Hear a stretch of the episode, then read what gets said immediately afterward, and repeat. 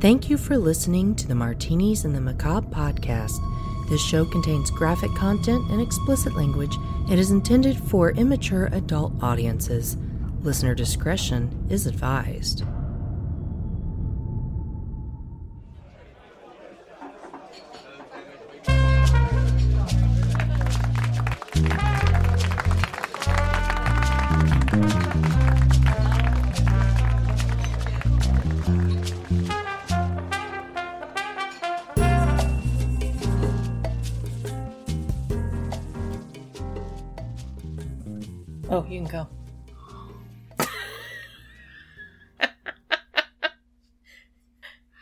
Something beautiful happened today.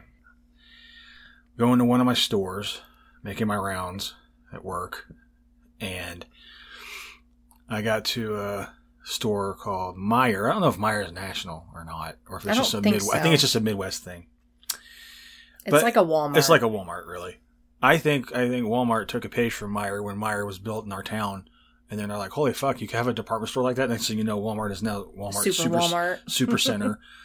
um, so I got there, and I just got off the interstate. I've been driving for a long time, and I'm like, "Wow, if I don't go, I'm going to shit my pants." So I go to the bathroom, and You already stopped here once to shit. this was today. I didn't shit today at, home. I thought you came today. No, Oh, that was yesterday. Um, because I came to get my glasses. yeah. Sunglasses You made, a, you made a pit stop I, I was, shit. I was close. But so all the stalls were taken but one. So, are there any any of the listeners out there who are handicapped? Just uh, sorry, I used the handicap stall, but they are all taken. So, Uh-huh, and I consider you handicapped anyway. uh, bless it. And uh, God bless his heart. and I lost every bit of shame I have. So whenever I go, I go. Like I used to just sit there and be quiet. You know, as quiet Oh, I hear you from the bathroom Yeah. all the time. But you know what I'm talking about? How like you don't want the other person to hear you poop Mhm. or something. You know, I don't give a shit anymore. I sit down and let it go. You do give a shit. Yeah, lots of shits. By the seat. You of- shit on a mouse. It's nothing now. Yeah. I hope that mouse is okay. No, I don't. I hope it's fucking dead. Fuck I'm sure it mouse. is. Um. So yeah, I let my flag fly, and I drop it, and Like it's hot. Like it's a lot of poop coming out. And here's the beautiful part: Hmm. you'll like it. Trust me. I, I, I sit there and I was like checking Facebook, and I'm like, and man, the torpedo, boom! and the guy two stalls down, it goes, and the guy next to him goes, and I'm like, what's beautiful about it is we don't know each other's race, religion, political affiliation, what we identify as. We just had an unspoken agreement. Poop is funny. that was a beautiful moment. Did you say you're welcome? No, I was too busy giggling. we were all giggling. It was funny. as You, we could hear the door open and then immediately close because some poor guy walked in and heard three dudes like laughing in completely separate stalls. I was like, "Fuck this." Or he got a whiff of your scent. oh my like, god! hmm. It's funny because then it kind of turned not to like a competition, but it turned to like everything's okay now because everybody else was being quiet.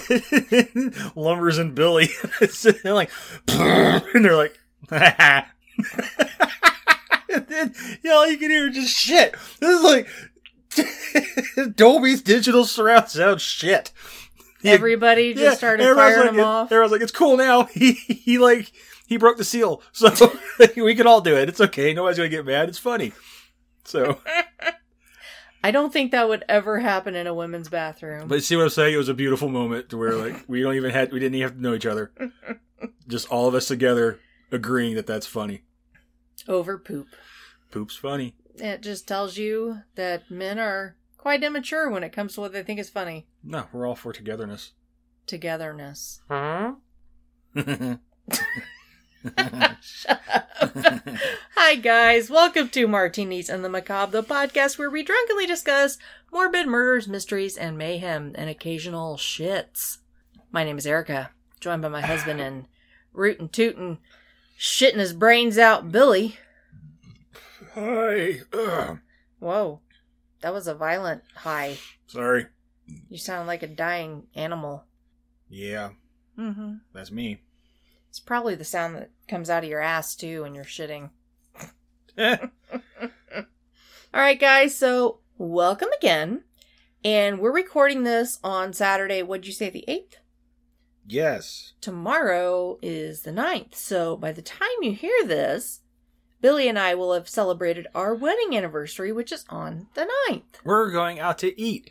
You remember back when it was like, oh, we could do this or this or what? Oh, jewelry. Oh, wow.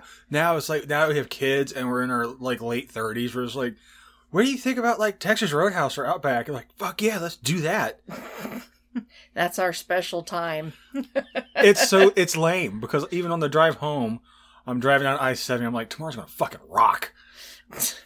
They're gonna give us bread, like butter, And they'll keep asking if we want refills. they'll just, and they'll just do it. They'll do it because that's their job. I'm gonna tip the fuck out of them. Well, we've been married for, as of tomorrow, 18 years now, and have been together more years than we've been apart. We know each other so well that we finish each other's. Poops. Okay. They're funny. All right, that'll work.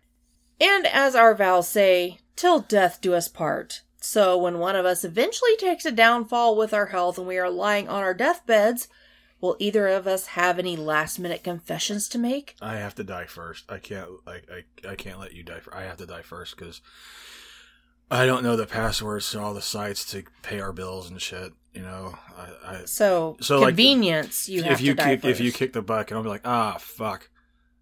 What am I gonna do? I'm gonna have to call your mom and ask Click her. forget your password. I'm gonna have to call your mom and ask her what her last name is. I'm not gonna. I'm not gonna know anything. Well, when this happens, if it's Billy, will he tell me that he doesn't really like my chili and has lied about it for decades? That when he scratches his ass, he sniffs his fingers afterwards because he likes the smell? Everybody likes their own brand. Or that he killed a hooker in Alaska and took her money and pretended that he won it on a scratch off? That was cold blooded. Yes. Okay, that last one was oddly specific. So I feel I have to say that I am not aware of Billy ever being in Alaska nor killing any hookers anywhere. Please don't consider him a suspect in the murder of any moneyless hookers. I just I just made a dad joke. That's all. All jokes aside, I almost had a killer one today.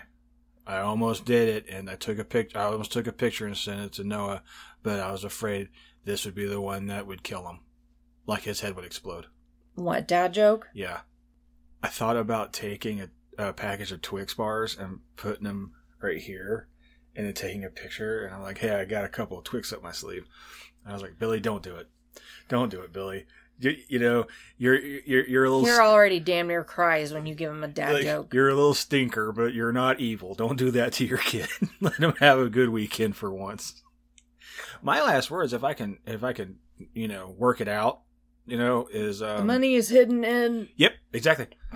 I put a million dollars underneath, the... and that's it.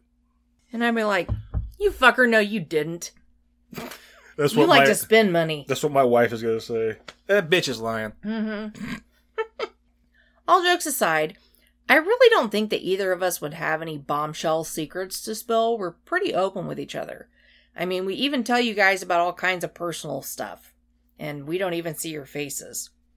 But what happens when someone has done something so bad and it's so heavy on their conscience that they just have to tell someone before they die? And that's what we're talking about this episode Deathbed Confessions. And this topic was a Billy chosen topic, so thank you, Billy. Yay! I get one in every once in a while. And while you're reading these, in between them, let me know, and then I'm gonna, I'm gonna, um, so you're gonna, you're gonna do like deathbed confessions, and I'm gonna pepper in a couple of famous people's last words before they died. Oh, okay. The first one is Pancho Villa, one of the best last words ever spoken in the world. I know it by heart. I don't even have to look it up. Don't let it end like this. Tell him I said something important. And you know what makes it funnier? Is those are the last words we know of him, which means the guy he told was a real dick. It- like he he was like, oh yeah, sure. They're like, what was his last words? Like, I ain't gonna believe this shit. And now that's how we know him. Is don't let it end like this. Tell him I said something important or something meaningful. Okay, go ahead. All right, let's get into it. The first case was 30 years in the making. Michael Anderson and his wife Dorothy lived quiet, religious lives in Oklahoma. Low Jeebus. Their neighbors said that they were good, friendly people that never would have suspected were hiding a very dark secret. In 2009, Michael suffered a stroke and it was believed he was going to die. He needed to get something off of his chest, though Dorothy tried to talk him out of it. When she realized that he was going to talk regardless of what she said, she assisted him in his confession by quote unquote translating, for lack of a better term, what he was saying to authorities as his speech had been heavily affected by the stroke. So she knew what he was going to say. Yes. Oh, okay. That, that probably involves her. So it's like, I have to tell somebody, like, you know what, don't. And I'll just tell before I die, because you're clearly about to, and I still got a little ways to go. Mm-hmm. Let me carry it with me. And I'll, I'll Yeah, that wasn't. let, let me carry let me carry the torch. He was like, "No, I got to." Get the police now. Except he was like, "No, I got to. Get the police. How about we don't? Get the police. And we just have a salad. Huh? I can't eat salad because I can't swallow right." Well, how about you watch me eat a salad I'll give you pudding. and you I'll give, I'll give you pudding. How's that sound, pudding? He's all half paralyzed and shit. Like, get the police. Fuck you. You call him. Go, go, grab the phone. I'm on the wife's side. 58 year old Michael Anderson was really a man named James Brewer.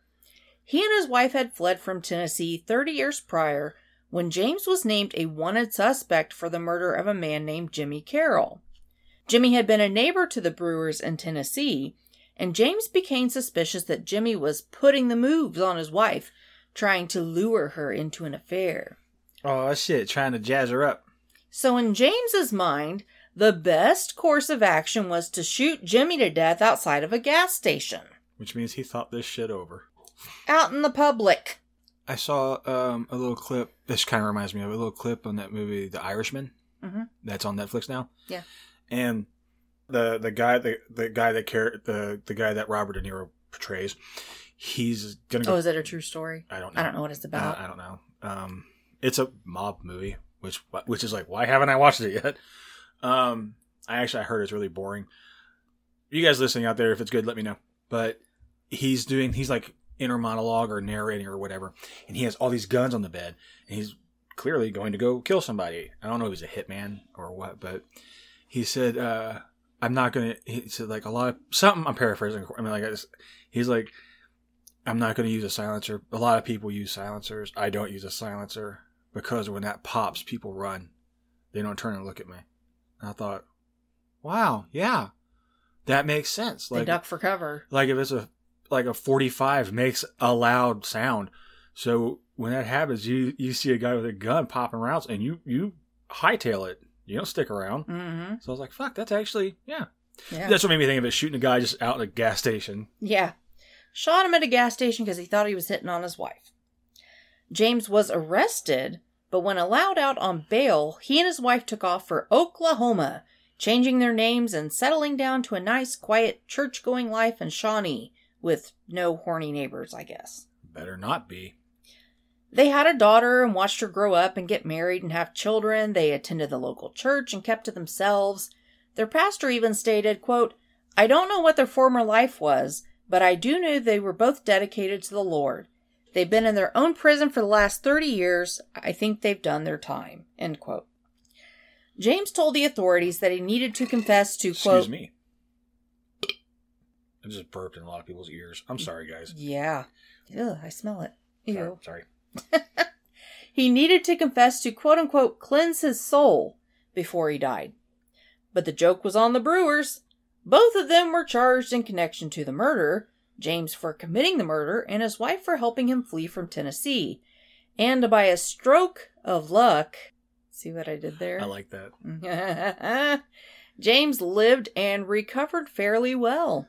He didn't die ah shit and had to face justice.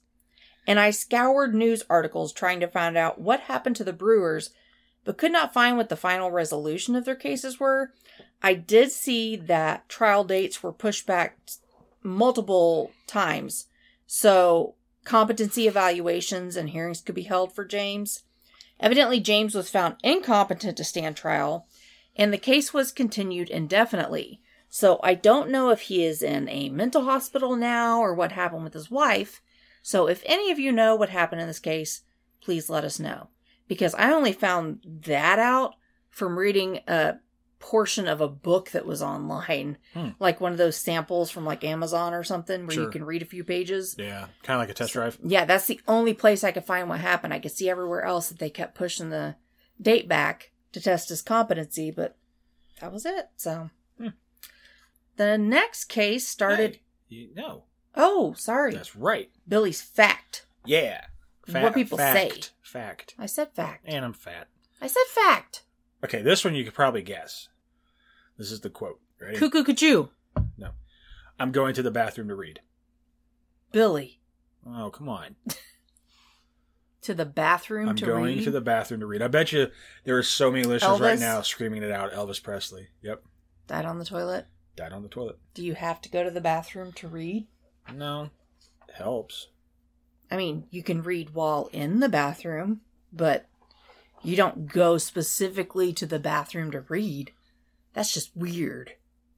I remember when I was a kid, I got really excited because I Found your dad's Playboys. no, um, we you know back before phones or back before cell phones and everything, we just read like the back of hair hairspray or the back of a shampoo bottle, or, you know, something like that. And I read the I read the fold out pamphlet that comes in a box of tampons, and I went to school the next day. I'm like, guys, I know how it works. And I was like really jazzed. I felt like a doctor or some shit. Like, guys, I found out. I got the cure. Not the cure. Like I, I know how they do it. This is great. I will tell you something. I've never read those inserts, and I still know how they work. Well, I was like eight. This next case started in Staunton, Virginia in 1967. 19 year old Constance Smoots Heavener and her 20 year old sister in law Carolyn Heavener Perry worked together at High's Ice Cream Shop. Both women were found shot to death in the parlor with the register emptied of money, which led authorities to believe it was a random botched robbery, or they just wanted to kill people with three names. Well, I don't know. They were never able to find a culprit until November of 2008. A relative of Connie Heavener Perry received a call from a Mrs. Bradshaw, a 74 year old woman who claimed to have information about the murders. She told the relative, quote, I had met a friend, Sharon Diane Crawford Smith, at a local diner for a hamburger a week before the murders, end quote. Now, Sharon was a co worker of the two murdered women at the ice cream parlor and she happened to have called in sick on the night they were killed. Miss Bradshaw said that when they were leaving the diner, Smith showed her a pistol that she had in her car and then told her she was, quote, going to shoot the Heavener girl, end quote. Made me think of Mad TV. What's his name? Stuart or something? Like, look what I can do. Just pulling out a gun. Look what I got. The relative asked why she had never come forward with this information, and Bradshaw said that she actually had gone to the police the day after the murders, in fact. She said, quote, I went straight to Detective Dave Bocock. Yes, that's his name. O C O C K. his name has Bocock. his name has cock in it. I told him about Smith. cock. Bocock Cock. brushed me off. I also gave information to state and local law enforcement. No one was interested in what I had to say. End quote. Hmm. The authorities were notified, and Sharon Diane Crawford Smith, she hated him because they had shorter names than her. Oh. Hers was four names. She was located in a nursing home, her health rapidly declining as her kidneys were shutting down. On her deathbed, she recalled what happened and why. Sharon was gay, and she claimed that both of the young women teased her relentlessly about it. She said, quote, I had a different lifestyle from many in those days, and those girls were taunting me. I shot them. End quote. She took the money from the register to make it look like a robbery. She also told the authorities that she had given the 25 caliber automatic handgun she had used to commit the murders to a friend of hers, a detective Dave Bocock. the same detective Cock. that Miss Bradshaw had gone to the day after the murders. Cock! Okay. That startled me. Whoa, dial it back, honey. Sharon said he had buried it for her. So it makes a lot of sense why Mrs. Bradshaw was shrugged off.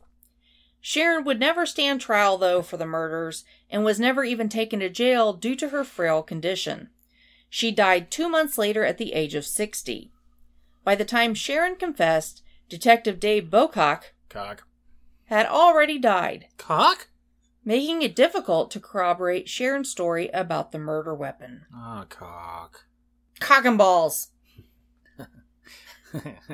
Little Bocock! Poop. Penis. All right. Eh. We're nerds. Yeah, yeah. this isn't new. We Yeah. knew this. Yeah. Hey, it's Kaley Cuoco for Priceline. Ready to go to your happy place for a happy price? Well, why didn't you say so? Just download the Priceline app right now and save up to 60% on hotels. So, whether it's Cousin Kevin's Kazoo concert in Kansas City, go Kevin, or Becky's Bachelorette Bash in Bermuda, you never have to miss a trip ever again. So, download the Priceline app today. Your savings are waiting. Go to your happy place for a happy price. Go to your happy price, Priceline. Here's the next one. Go, Billy, go. You This can one. be Billy Go. This one I knew, but like if you told me the last word, if you told me the last words, I'd be like, I don't know, but I know. Like one of those, oh, it's on the tip of my tongue. You know, one of those. Pardonnez-moi, monsieur. That was her last words. No? Have no clue. Marie Antoinette. She stepped on her executioner's foot. Right That's right. on her way to the guillotine. Very pleasant. The next case is a little more recent and involves a man named James Washington. Washington Not was James. James. Oh, James, what are you doing? He was in prison serving 15 years for a 2006 attempted second degree murder conviction in Nashville, Tennessee. In 2009, while in his late 40s, Washington had health issues from which he thought he was going to die. I've seen some You're gonna need to do that so it's over. Okay. I've seen some sources say that he had a severe seizure, but most sources state that he had a bad heart attack. And I'm betting it was a heart attack since he felt death was imminent. You know, I wonder if like it's pro- clearly not going to be, but something that's like he's already he's already in prison, yeah. Mhm. Yeah, like if he's dying, he's like, I want you to know, I didn't do what I was accused of, but before I was arrested for about three years, I stole my neighbor's newspaper every morning. Like that's the crime he committed, you know. like he didn't do this, but you know. This wouldn't be Martinis and Macabre I it know. was that easy. I know, right? Like, just I want you to know, I didn't do what I was put in prison for, I did that other Right. thing that you don't know about that I should be in prison for. but I did steal a pack of gum when I was twelve, and I've been feeling bad ever since. I think about that gum every day. I didn't kill those people though. That's bullshit. Well, what kind of gum was it? That that that means a lot. Oh, Is it grape bubble gum? grape bubble yum, or grape bubblicious. Mm-hmm. I kill. Yeah. I kill a man for one. Sentence him to death. I'd kill a man for fucking Great Bubblicious. Yeah. Great Bubblicious. I don't even chew gum anymore, but I go over that any fucking day of the week. Yeah, that and peanut butter Captain Crunch. Those two things. If that, if those, if they discontinue peanut butter Captain Crunch or they discontinue Grape Bubble You'll see Billy on the news. I'll be in the news the next fucking day. Shit's gonna fucking go down, Shit's gonna hit the fan. and I'll get acquitted. I'll get acquitted. I swear to God. Do you have anything to say before sentencing? Uh, yeah, they quit selling. I, I know, I know you, you, you don't know how long you've been a, a, a judge and how long you've been up there, but just yesterday they quit selling peanut butter Captain Crunch and grape bubble yum. And the judge would be like, "Oh, this is you're acquitted. Bitch is running wild." Boom! Slam the gavel. They'll be like, "Peace out. I'm gonna break camp." Are they gonna bring it back? They gonna bring those two back? No. Well, then I'm gonna fucking do it again. And the judge is like, I'm coming with you. I'm driving. God, I could really. There's no time at like any time of day. They're like, hey, if you, I was like, hey, you want you want it like some peanut butter Captain Crunch? Like, oh yeah, yeah. I don't even need milk. That's the one cereal I can sit. You know, like when you um feel completely like useless in your life and you're just sitting there with the lights out, staring at the wall, eating something. Peanut butter Captain Crunch with a blank stare. You you say it like you've done it before. Well, I mean, well, what's today? Yeah, I mean, yeah. Well, while Washington was in the hospital, he made a confession to a prison guard named James Tomlinson. He motioned Tomlinson over and said, quote, I have something to tell you. pull my I have- finger.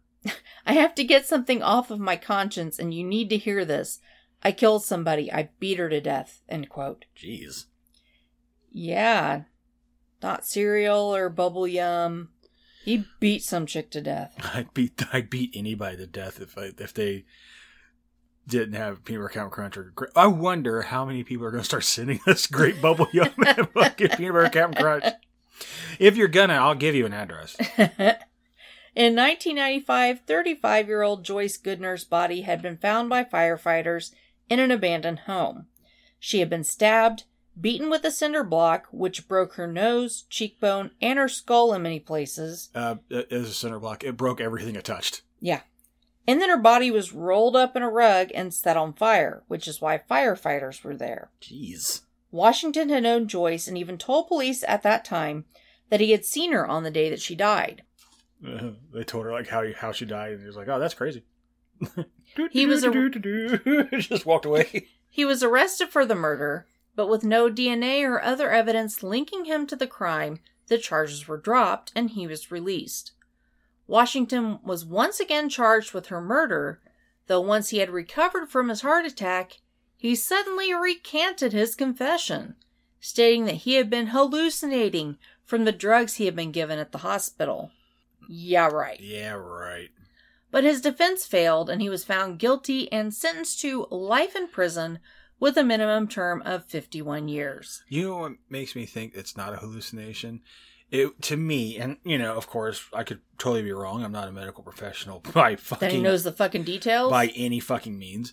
But I think if you were hallucinating, you would just be like, "I beat her to death," and you could say everything, right? But the fact that he was like, "You Come here. come here. Yeah. I need to tell you this." That to me is like that's not halluc- you. hmm You just confessed because you thought you were gonna fucking die. And if you're hallucinating and seeing or hearing things, you're not going to say, I did this. You would say, I see this happening or I hear this happening. Mm-hmm. You're not going to hallucinate and be like, I beat her to death. That just doesn't make sense. Yeah, it could be like, like he could be like, "Oh, she's right there." Who is the woman I beat to death? Okay, yeah, Yeah. that's probably a hallucination. But the fact that you're like, officer, over here, over here, hey, come here, man, I gotta tell you something. That's not a hallucination, Yeah. in my in my opinion. Well, his minimum term was 51 years and he was 50 when sentenced, so he most likely will never get out. Do, do, do, I don't think you. Out of all of my offenders at my prison, I only know of one that's over 90 right now. How's he doing? Bad. Well, He's 93. Yeah. okay, you ready? Yep. This one's actually really sad. I know you. You're just gonna bust out in the song, this is somebody's last words. You ready? Swing low, sweet chariot. Coming for to is. carry me Yeah. home. There it is.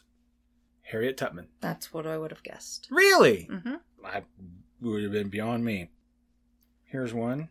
This one is actually really sad to me because I know the story about it. But I'll finally get to see Marilyn. Joe DiMaggio.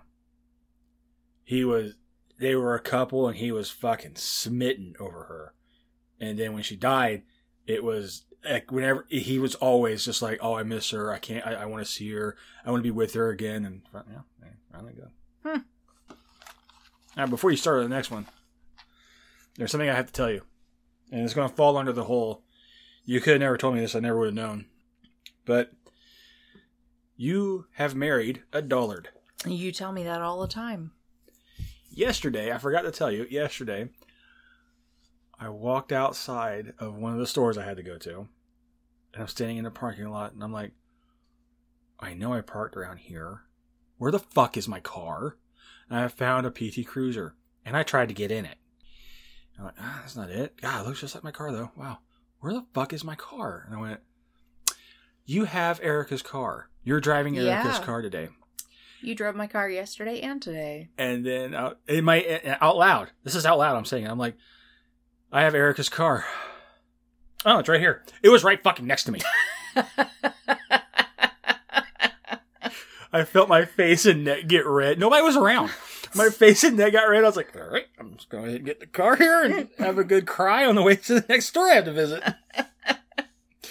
I'm driving down the interstate. I'm like, stupid, stupid, I can see you trying to get into somebody's PT Cruiser and an alarm goes off and you're just like, scatter! Take off running. What did the suspect look like? Um, he was six foot one. He was covered in tattoos. He had a beard, and he screamed out the word "smoke bomb" and fucking ran away. Because that's what Billy likes to do. Just yell out smoke bomb, even though there isn't one. yeah, Smoke bomb! I'm see shit like that all the time. Divert. What? Divert. Scatter! Divert! Abort. Abort. What? When Billy doesn't want something to continue, he just shouts out random things that mean stop it. When I'm done, I'm done. Nope. Awkward situation. I'm like, run the zigzag pattern. They can't hit you. They'll never catch me. Nobody's after you, Billy. Ha! Not anymore. Looking over your shoulder like, whoo, I lost them. they were never there. they were never there, Billy. I keep trying to come up with new ones too. oh my god, I don't want to be here right now. Just leave. Talk to somebody I'm like, oh look, grass. Just walk away. Oh, what's that? Oh, if you ever want to annoy somebody while Eric is taking the time to burp, I found this to be really great. All right, Snuggle Bunnies. Whenever somebody's talking to you, do this for me and let me know on Facebook how this works. Don't contact us on Twitter because I do not stay up with Twitter. That's probably going to hurt us in the long run. But when somebody's talking to you, look at their left ear and don't look away because you see you're doing it right now? And i'm like what? Mm-hmm. They're gonna like they're gonna think there's a bug on them they're gonna like what are you looking at? Like what? Nothing. Nothing. You were saying? And they just keep staring at their ear. It'll fuck them up. I would say when you see somebody and you're about to talk to them or you're talking to them you know or they're talking to you and you just interrupt like have you been crying? That is funny to me until did i tell on the podcast about the other manager from back in the day no, I don't think so. Okay, so this is a little Billy break. I don't know what you're to say, so it's hard for me to. One of the managers at the liquor store I worked at, well, the, the chain, one of the managers, he's not with us anymore. He's alive. Well, fuck, I think. I'm pretty sure he's alive. But, um, so I was talking to him on the phone, and he was like, he called me, he was like, hey, Billy, do you think you could get somebody to come in and cover me? And I'm like, have you been crying? As a joke. And he was like, yeah, I was on the phone with my mom's doctor, and while I was on the phone with him, my mom died right there. And I was like, oh my fucking god, I am so sorry. Oh my god. Oh my god. Yes, I'll call somebody. I'll get somebody over there right now. And I was like, yep, n- never telling that joke ever fucking again. had a rough day.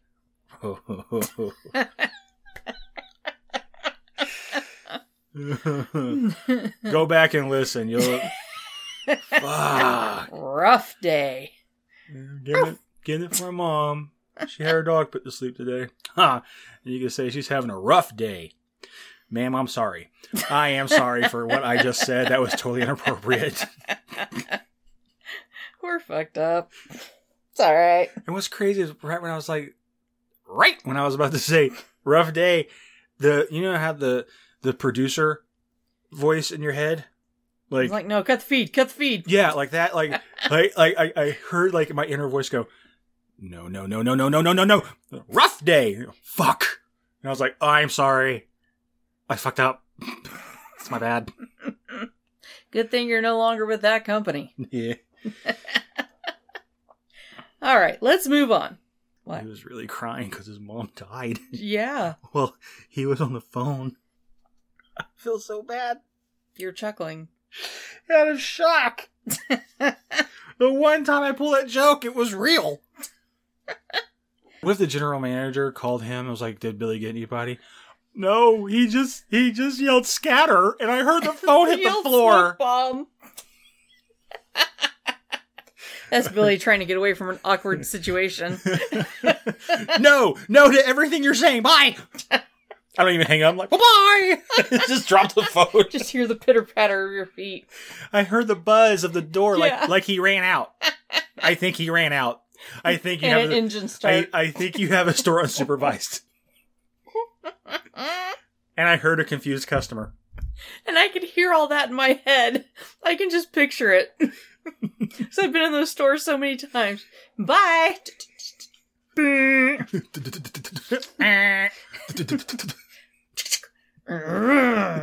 okay. I did enough Foley work. Okay. We should totally do that. What? Foley work. For who? I don't know. I would should. love to do it for like serious action movies, but like the gunshot, I'm just like, pew! Well, I recently downloaded a lot of sounds, which I may interject in some of these episodes, even at inappropriate times, just because they're funny. Look at me, I'm flying! I'm. Oh, no, wait, maybe not.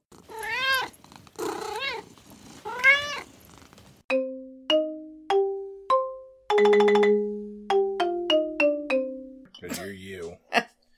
All right, go ahead. We're All right. straying off a topic. I'm sure we're pissing people off. Sorry, guys. So, on Valentine's Day 1988 in Cardiff, Wales, in the UK, 20 year old Lynette Deborah White, an alleged prostitute, was found murdered in a flat with over 50 stab wounds. The South Wales police put out a photo fit image of a white male that had been seen in the vicinity of the flat around the suspected time of the murder, but nothing came of it. In November of 1988, nine months later, Five black and mixed race men were arrested and charged with the murder simply based on accusations made by other people. There was no scientific evidence found at the crime scene that could connect any of the men. Despite this, three of the men were convicted following what was the longest murder trial in British history at that time. Tony Paris, Yusuf Abdullahi, and Stephen Miller all received life sentences in 1990. In 1992, the convictions were quashed by the Court of Appeal after it was decided that improper actions were taken by the investigative police when working the case. The three men were released. Their wrongful convictions have since been called one of the most egregious miscarriages of justice in recent times. The police, of course, stood their ground, stating that there were no other suspects beside these men and that they were the guilty parties, so there was no point reopening the case. Open and shut, Johnson. Open and shut, Johnson. Open and shut, Johnson. There you go. What I don't understand is why you're digging through all this. Leave it alone. Let sleeping dogs lie. If I had a dollar, wait, no. If I had a pound, wait. A euro. If. I had a euro every time I heard he didn't do it, I'd have two euros. I'm pretty proud of the force. We're doing good. Well, 10 years later, No thanks to you. in 2002, 2002. there was new technology for extracting DNA, and a profile was able to be extracted in the Lynette White case. It led investigators to a man named Jeffrey Gafoor when it was discovered that his DNA was a match to the crime scene DNA. Started surveillance on him. In 2003, when Gafoor was 38, he knew that police were watching him closely and that the walls were closing in. He went to several different stores and purchased large amounts of paracetamol tablets, which is just another generic name for acetaminophen, which is what most people here in the States know as Tylenol. Acetaminophen is one of the most highly abused drugs in the world. Really? Yes. Really? Of course, people don't look at it that way, but how many times have you taken more than the directions call for, or more frequently than it says to take? I blame the military for my ibuprofen problem. What's your ibu- ibuprofen. We're talking about acetaminophen. I'm just saying. Whenever, when I was in the army, I don't know how they do it now, but when I was in the army, if you're hurting, they give you ibuprofen, and they give you a horse pill, and it's 800 milligrams of ibuprofen. It will, mm-hmm. it will fix. And I was like, oh, uh, you know, I've, I've served with people. They're like, oh man, ibuprofen doesn't touch me. I'm like, okay, go to the fucking dentist, and then go to the medics, and they will give you ibuprofen, and then you're not gonna get high, but you're gonna forget that you even fucking have dental surgery because it's going to get right on top of your boo boo. And that's why now I take four Yeah. Advil. I take four two or three times a day sometimes. Yeah. And that's why I've told my doctors, uh, give me something that'll fix my pain because I don't want to keep doing this and killing my kidneys. Yeah. Yeah, this thing too is like every time I take four, I'm like, I'm sure this isn't good for me at all. Yeah. I think I'm hurting somebody. I don't somebody. do it every day, I'm hurting there's a lot somewhere. of days. So, like I said, if you're taking more than the directions call for, taking more frequently, technically that is abuse of a drug. I mean, And but shit, dude. I, they say the serving size is 10 potato chips. I don't stop at 10. I start at 10. So potato chips are different than drugs. I'm just saying, suggested It used to be the max they wanted you to have of Tylenol was 4,000 milligrams a day. Now it's down to 2,000 milligrams a day. Cheese it. They're like, So if you take extra strength Tylenol, those are 500 apiece. Take two of them. That's a thousand milligrams. You can only do that two times in one day, and that's your max dose.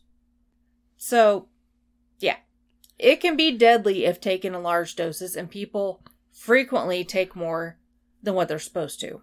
yeah.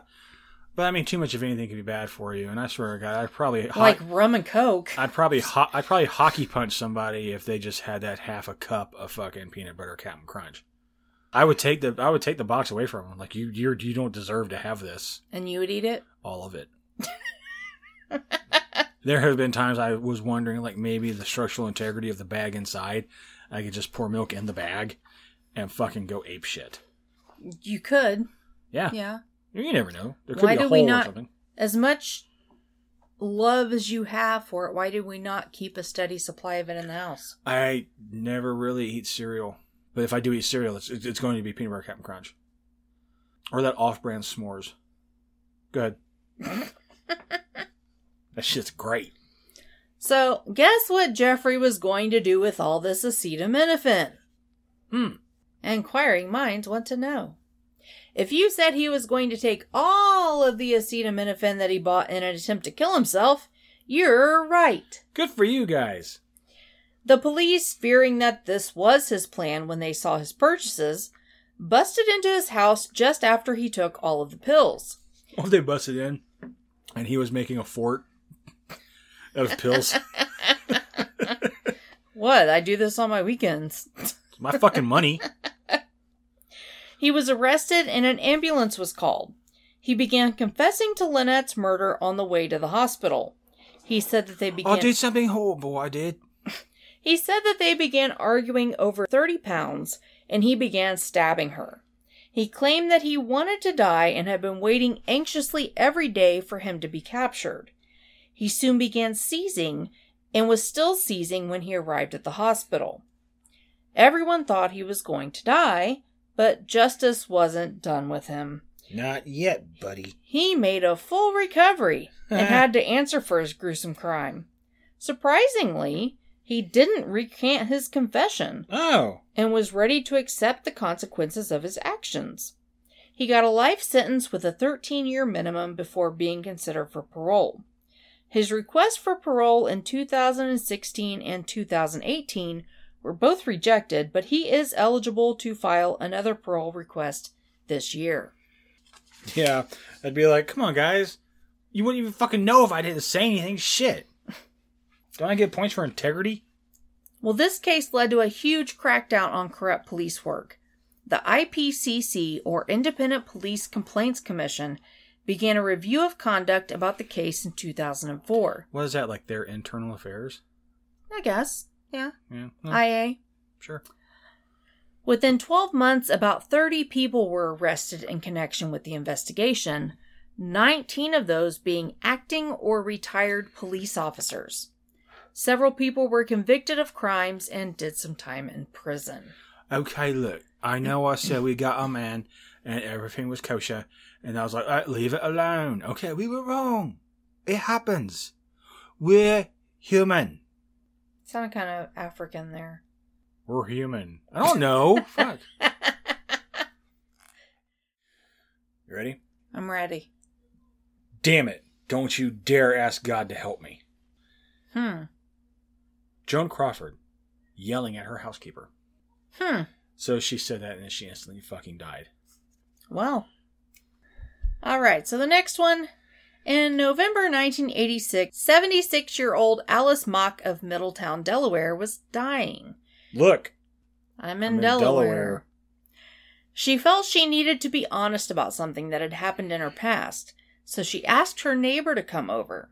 She told her neighbor about a night in 1975 when she had been drinking with a man named Wayman Camille Jr. I told you about this one, I think. You did. She invited him home while they continued to drink. Wayman was so drunk that Alice told him to go lay in her bed. After he passed out, Alice stole his money, but she became paranoid. She thought that he would know that she had stolen it if he woke up and the money was missing. But she also worried that her landlord would find out that she had an African American man in her bed, which evidently was a big no no to the landlord, what with Alice being a white woman and all. Because who the fuck cares? Because it so fucking matters. Yeah. Alice feared she would be evicted. She proceeded to tell the neighbor that she concocted a story to avoid the whole issue of stolen money and possible eviction. And this is kind of a side note, but kind of on it. November 1986. Top song. What do you think it is? I have no clue. I see your true colors shining through. She called the police and said that Wayman had robbed her and then raped her. Really fucking shitty thing to do. That's fucking low. Wayman was found by the police still passed out in Alice's bed, never having even touched her in any kind of sexual way. Wayman had a long arrest record, most of them for being drunk and disorderly. What if they went to wake him up and then like he says something that is like totally innocent? You know, like like he's there to be arrested for the rape of somebody, and they're like, "Get up," and he's like, "Haberdashery." What's his name? What's his name? Wayman. Wayman. Wayman. Present. Well, he had a long arrest record, most of them for being drunk and disorderly. He was a full blown alcoholic who got the DTs if he didn't have a drink. He denied the accusations, but was unable to give a detailed timeline of the day and night before on account of being drunk most of the day. And that DTs are called delirium tremens. Yes. I only know that because I'm married to a nurse. And, And you I- used to drink delirium tremens. I used to drink a beer called Delirium Tremens. Mhm. And then you were like, and you laughed because you're like, oh my God, that's DTs. And I was like, what? and then I looked it up and it turns out one of the logos on there is a purple elephant. And statistically, a purple elephant is one of the, f- one of the hallucinations that you see when you have DTs. Mm-hmm. Isn't that neat? And the other, the dark beer is called Delirium Nocturne. Mm-hmm. I Okay. wouldn't say it's neat, but okay. Neat fact. Not saying it's neat that it happens, just a neat trivial thing. Well, he was facing over 45 years in prison for Alice's lies.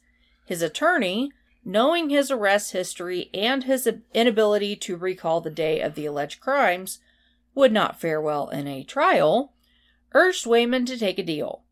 15 years if he would plead guilty to a lesser offense of sexual assault as opposed to first degree rape. I wonder how many times he's sat in that jail cell, like waiting for trial, and he's like, "I'm fucked. I'm fucked. Yeah. I'm so fucked."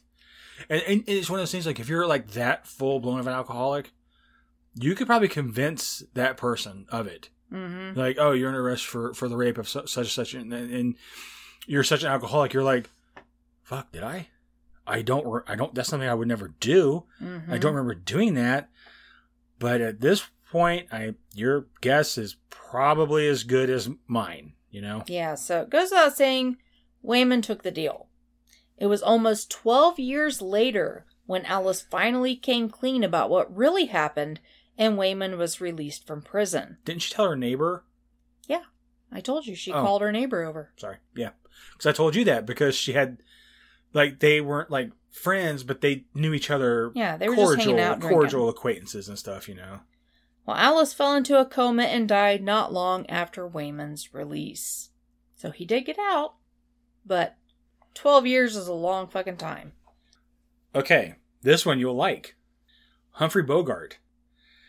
Last words before he died. I should have never switched from scotch to martinis. Hmm. Well, this next one is a pretty old one. It started the night of January 11th, 1867, in Dayton, Ohio.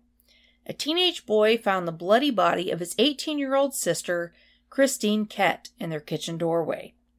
He ran to the neighbors for help and the police were notified. I know this one. They walked into a gruesome scene. Christine, as I said, was in the kitchen doorway, with her lower body actually in the kitchen and her upper body at the top of the stairs that led down to the basement. Her head had been hit several times with a sharp object, such as an axe or a hatchet.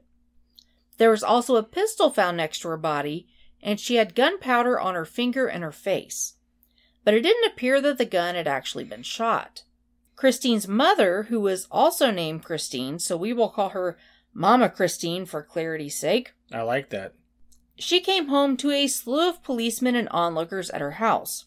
She was told of her daughter's death, and she became hysterical, as we would expect most parents to be. As one would be.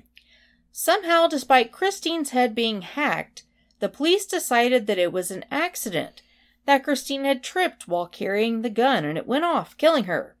And I guess it hacked her head several times and failed to leave a bullet hole, but whatever. Over the years, Mama Christine accused multiple people of killing her daughter, and police actually arrested several men. They were all released as there was no evidence to support the theory that they killed Christine. One major suspect was Christine's teenage brother, the one who had found the body.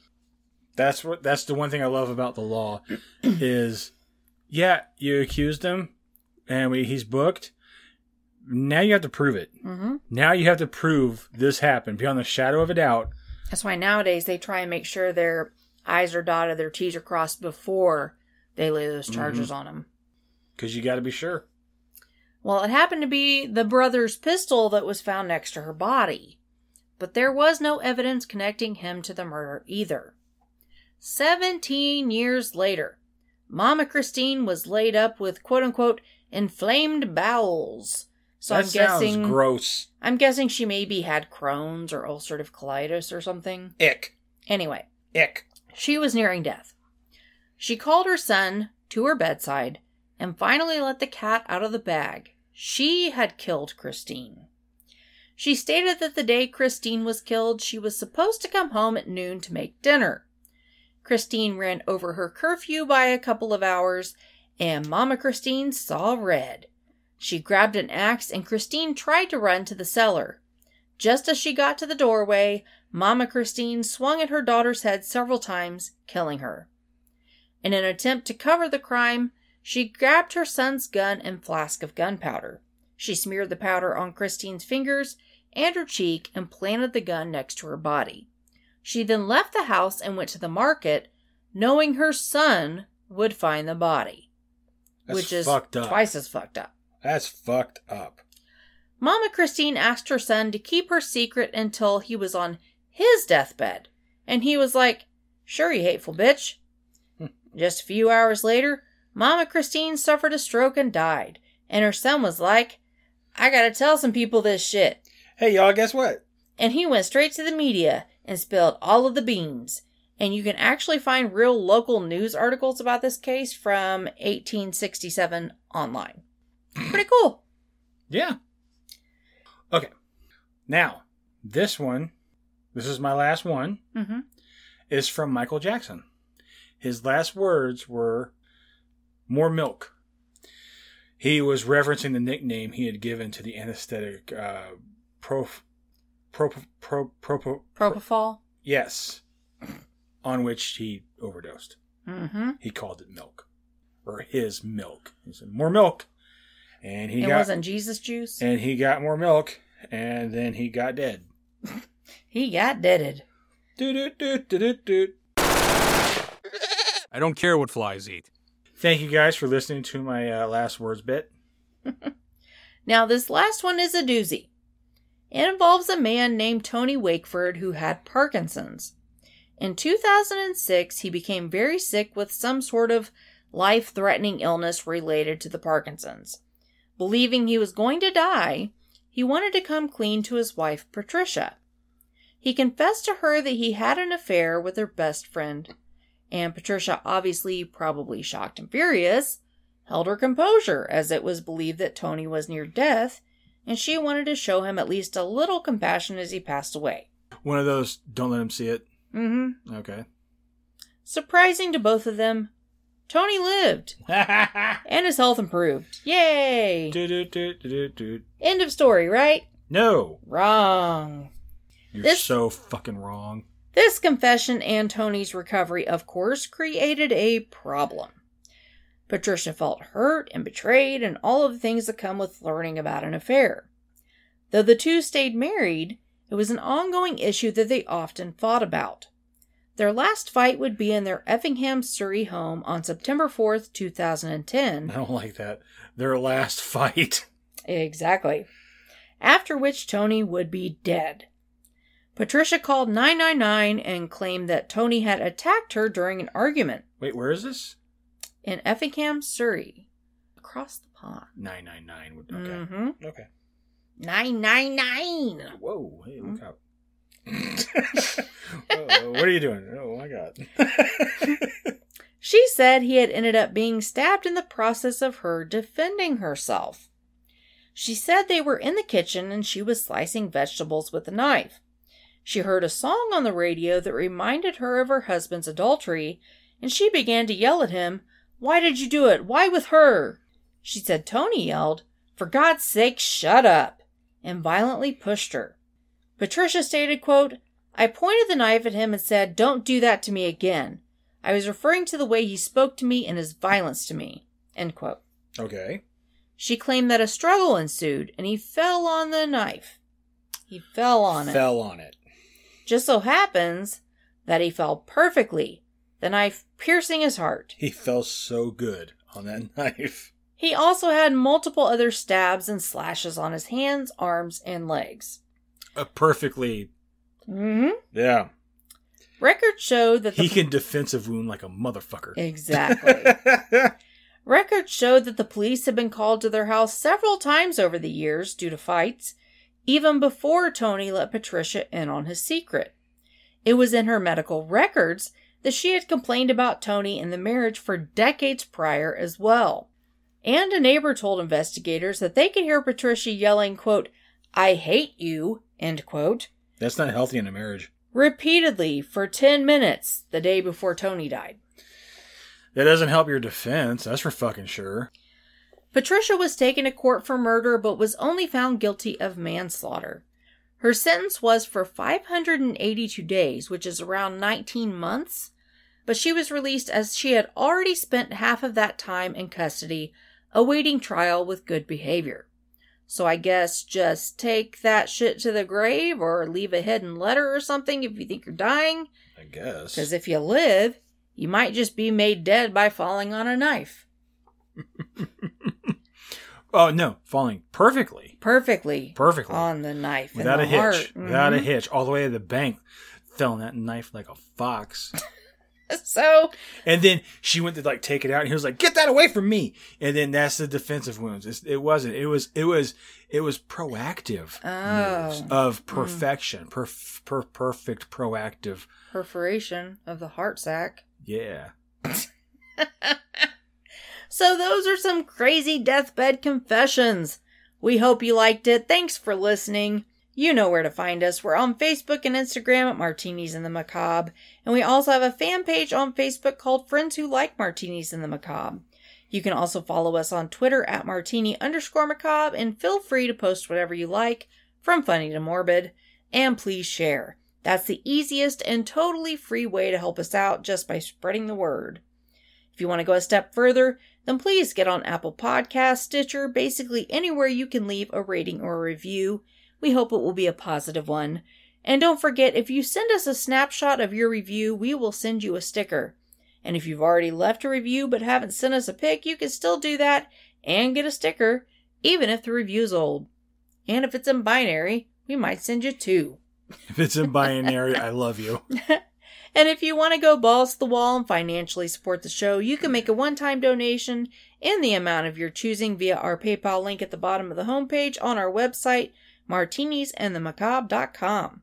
Or you can set up a pledge for monthly donations through our Patreon page at patreon.com slash martinis and the macabre. Even a $1 pledge gets you access to our patron only audio each month and a shout out on the show. And for just a few dollars more, you can get some exclusive goodies.